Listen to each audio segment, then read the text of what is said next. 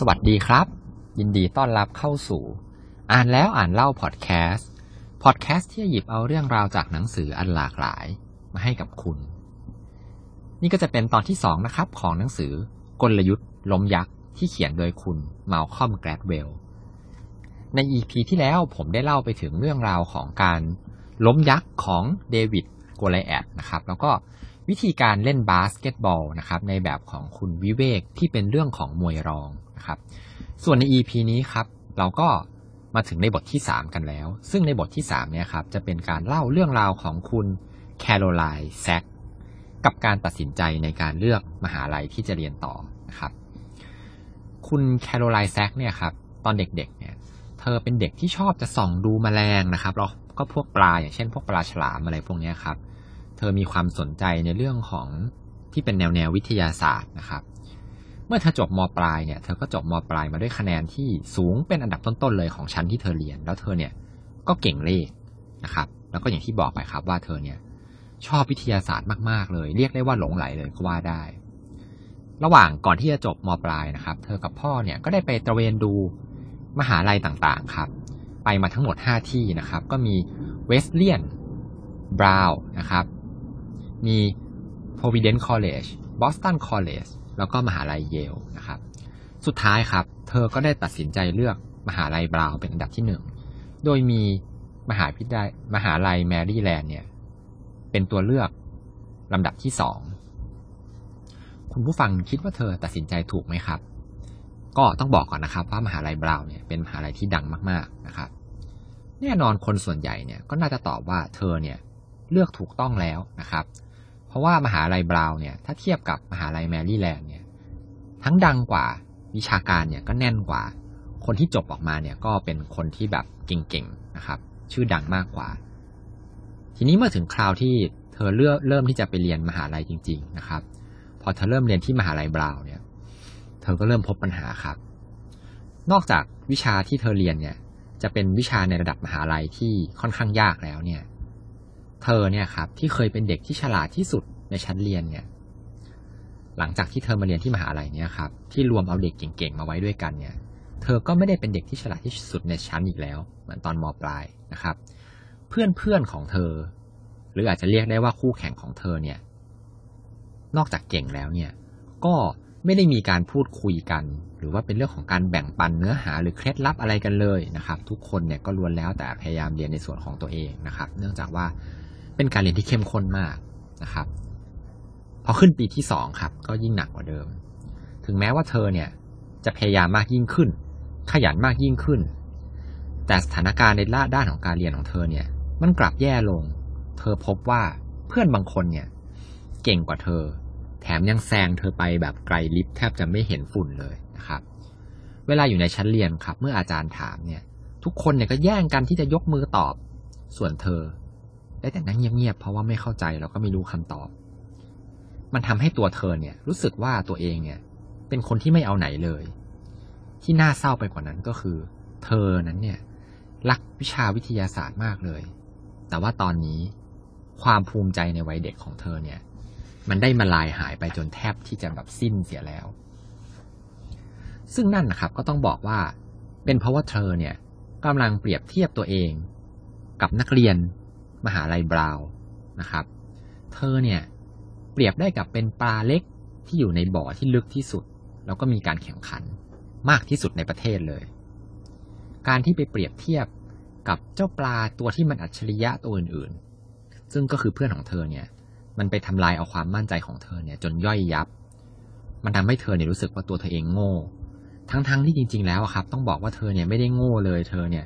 เป็นคนที่หัวดีระดับหนึ่งเลย แต่ว่าอาจจะไม่ได้ระดับดีที่สุดนะครับ เธอกำลังเจอกับสถานการณ์ที่เรียกว่า ทฤษฎีปลาใหญ่ในบ่อเล็ก ปลาเล็กในบ่อใหญ่ ก็คือ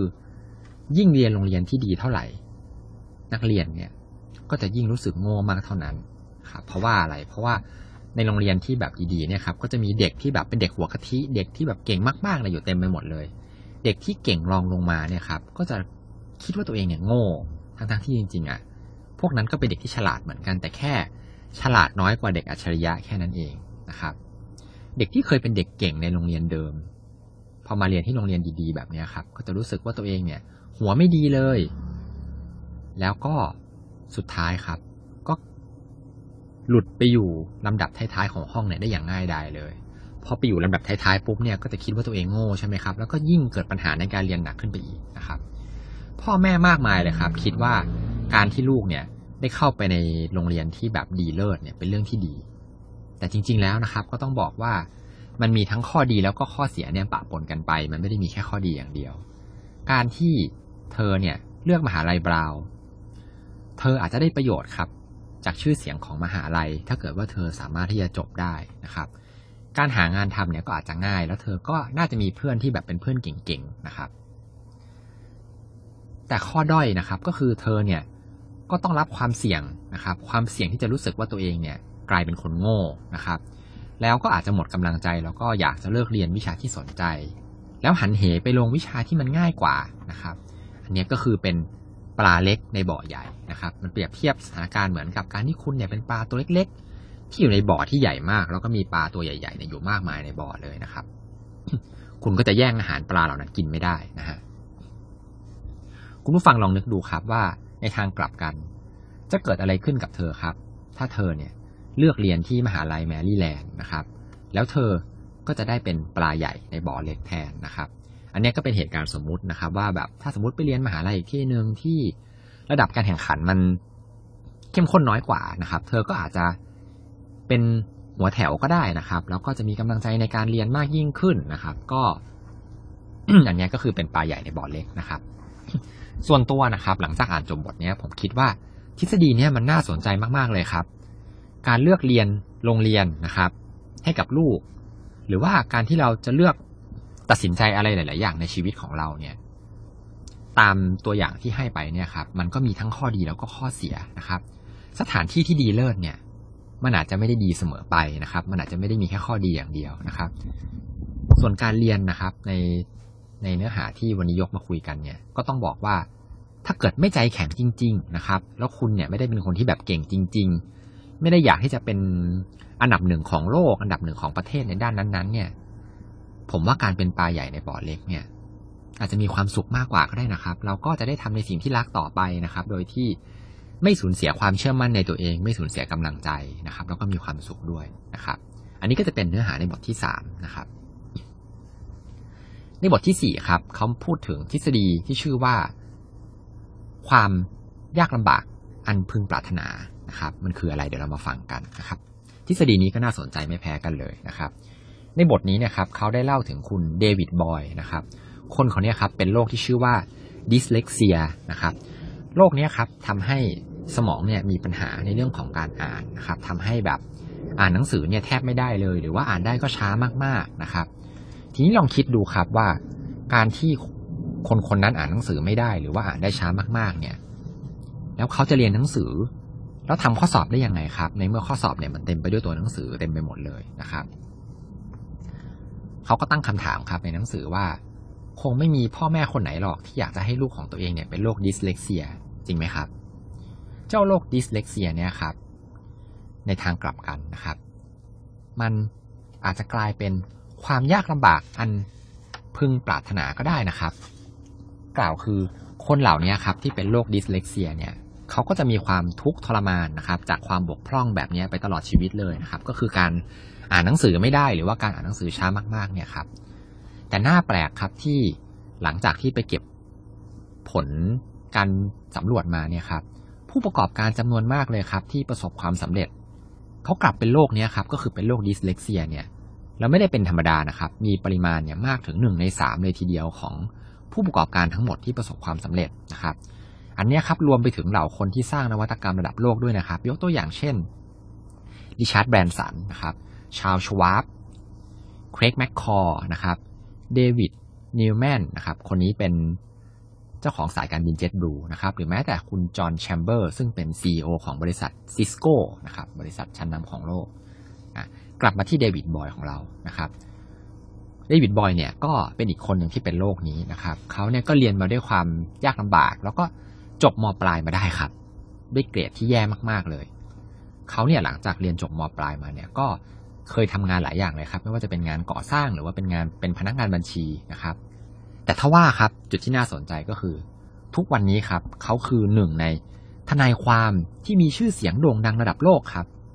เขาทำได้ยังไงครับ ในเมื่อเขาอ่านหนังสือไม่ได้นะครับ ทั้งๆทที่หัวใจของวงการนี้วงการกฎหมายเนี่ยก็คือการอ่านนะครับ แค่เดวิดบอยคิดที่จะเรียนกฎหมายเนี่ยก็ฟังดูบ้าบอมากแล้วนะครับบอยเข้าไปเรียนในมหาลัยเล็ก ๆ แห่งหนึ่งนะครับ ซึ่งเปรียบเสมือนเป็นบ่อน้ำเล็กๆ เขาเนี่ยจึงมีผลการเรียนที่ดีเยี่ยมนะครับ แน่นอนว่าเขาเป็นคนที่ขยันและมีวินัยมาก ๆ เลย วิธีการที่เขาใช้ครับ เขาอ่านหนังสือช้าใช่ไหมครับ เขาก็เลยใช้วิธีการอ่านบทสรุปครับที่เป็นการสรุปประเด็นสำคัญนะครับในคำวินิจฉัยของศาลที่จริง ๆ แล้วเนี่ยมันยาวเหยียดมากเลย แต่ว่าถูกสรุปเอาไว้ในหน้าเดียวนะครับ ตัวเขาเองเนี่ยรู้ว่ามันไม่ใช่วิธีการที่ดีนักในการเรียนกฎหมาย แต่สำหรับเขามันได้ผลครับ นอกจากนี้เนี่ยตัวเดวิดบอยเนี่ยเขายังถือได้ว่าเป็นผู้ฟังที่ดีมากๆครับ เพราะว่าเขาทำมันมาทั้งชีวิตนะครับ การฟังเนี่ย เป็นวิธีการเรียนรู้แบบเดียวของเขา แน่นอนว่าเวลาที่เขาจำเนี่ยเขาจำได้แทบทุกคำเลยนะครับ ในขณะที่เพื่อนๆของเขาหลาย ๆ คนตอนที่เรียนเนี่ยจดบันทึกนะครับ บางคนก็นั่งเหม่อหรือบางคนก็หลับในห้องเรียน ตัวเขาเองเนี่ยกลับตั้งใจฟังผู้สอนนะครับ ทุกคำแล้วก็จดจำมัน การที่เขาอ่านได้ไม่ดีเนี่ย มันกลับเป็นการบีบบังคับให้เขากลายเป็นยอดนักฟังนะครับ เมื่อเขาได้เป็นทนายความ เขาก็ไม่เลือกที่จะไปเป็นที่ปรึกษากฎหมายครับ เพราะว่าการเป็นที่ปรึกษากฎหมายเนี่ย จะต้องนั่งไล่อ่าน เอกสารกองเท่าภูเขาเลย เขาเลือกเป็นทนายความในศาลครับ ซึ่งการเป็นทนายความในศาลเนี่ยต้องใช้ไหวพริบในการแก้ปัญหาเฉพาะหน้านะครับ แน่นอนว่าระหว่างที่อยู่ในศาลเนี่ยที่กำลังว่าความกันอยู่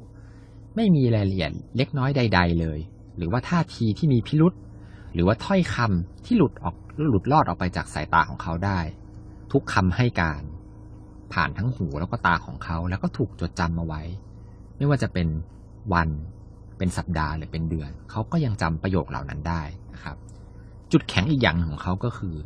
การที่เขาอ่านหนังสือไม่ค่อยได้เนี่ยครับ มันทำให้ตัวเขาเนี่ยจะต้องใช้วิธีการในการเรียบเรียงประเด็นต่างๆ ให้มันเรียบง่ายที่สุดเพื่อให้เขาจำได้ แล้วก็ไปพูดในศาลนะครับ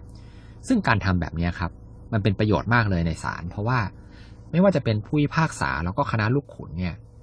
ก็จะสามารถฟังการนำเสนอคดีของเขาเนี่ยได้อย่างง่ายแล้วก็เข้าใจนะครับ แม้ว่าจะเป็นเรื่องที่แบบเข้าใจยากนะครับ ก็คือเขาเนี่ยไปย่อยมาให้ง่ายแล้ว แต่ว่าคู่แข่งของเขาหรือว่าคู่ต่อสู้ของเขาในศาลเนี่ยส่วนใหญ่เนี่ยก็เป็นเป็นสายวิชาการนะครับ บางทีก็ใช้ศัพท์ ใช้ประโยคอะไรที่ยืดยาว แล้วก็ยืดยาวจนเกินไปนะครับทำให้บางทีลูกขุนหรือว่าผู้พิพากษาเนี่ยก็ไม่ค่อยเข้าใจนะครับ เดวิดบอยเนี่ย มีทักษะการฟังชั้นเลิศ เพราะว่าเขาไม่มีทางเลือก ตัวเขาเองอ่านหนังสือได้แย่มาก จนต้องหากลยุทธ์ที่แตกต่างเนี่ยมาช่วยนะครับ ดังนั้นเองนะครับ ความบกพร่องที่เกิดจากโรคดิสเลกเซียเนี่ยมันเป็นการบีบให้คนเหล่านี้ต้องทำในหลาย ๆ อย่างเลยนะครับ ไม่ว่าจะเป็นหาวิธีการที่แหวกแนว การฉีกกฎเกณฑ์ รวมถึงแทบทุกคนที่เป็นโรคเนี้ครับ รู้จักเรียนรู้กับการรับมือของความล้มเหลวนะครับ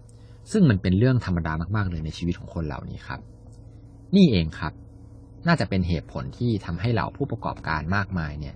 อยู่ในกลุ่มคนที่เป็นโรคนี้นะครับ เพราะพวกเขาคุ้นเคยกับความล้มเหลวมาทั้งชีวิตแล้วนะครับโอเค อันนี้ก็จะจบเนื้อหาในส่วนของวันนี้นะครับ น่าสนใจไหมครับ ทฤษฎีปลาใหญ่ในบ่อเล็ก ปลาเล็กในบ่อใหญ่ หรือว่าทฤษฎีความลำบากอันพึงประสงค์ หรือว่าเป็นความลำบากอันพึงปรารถนานะครับ ส่วนตัวเลยเนี่ยครับผมชอบวิธีการเล่าเรื่องของคุณมาคอมแกรดเวลมากเลยนะครับ มันเป็นสิ่งที่แบบพวกเราเนี่ยมองข้ามนะครับ ไม่เคยจะสนใจเลย แต่ว่าคุณมาคอมแกรดเวลเนี่ยเขากลับเอามันมาเล่าแล้วก็อธิบายในเชิงทฤษฎีได้อย่างยอดเยี่ยมเลยนะครับ ใน EP หน้านะครับ เราก็จะมาคุยกันต่อกับกลยุทธ์ล้มยักษ์ที่เหลืออยู่นะครับ ในอีกครึ่งเล่มหลังนะครับ สุดท้ายก่อนจะจบ ขอให้ทุกคนมีความสุขในการอ่านหนังสือที่ชอบครับ แล้วพบกันใหม่ EP หน้าครับ สวัสดีครับ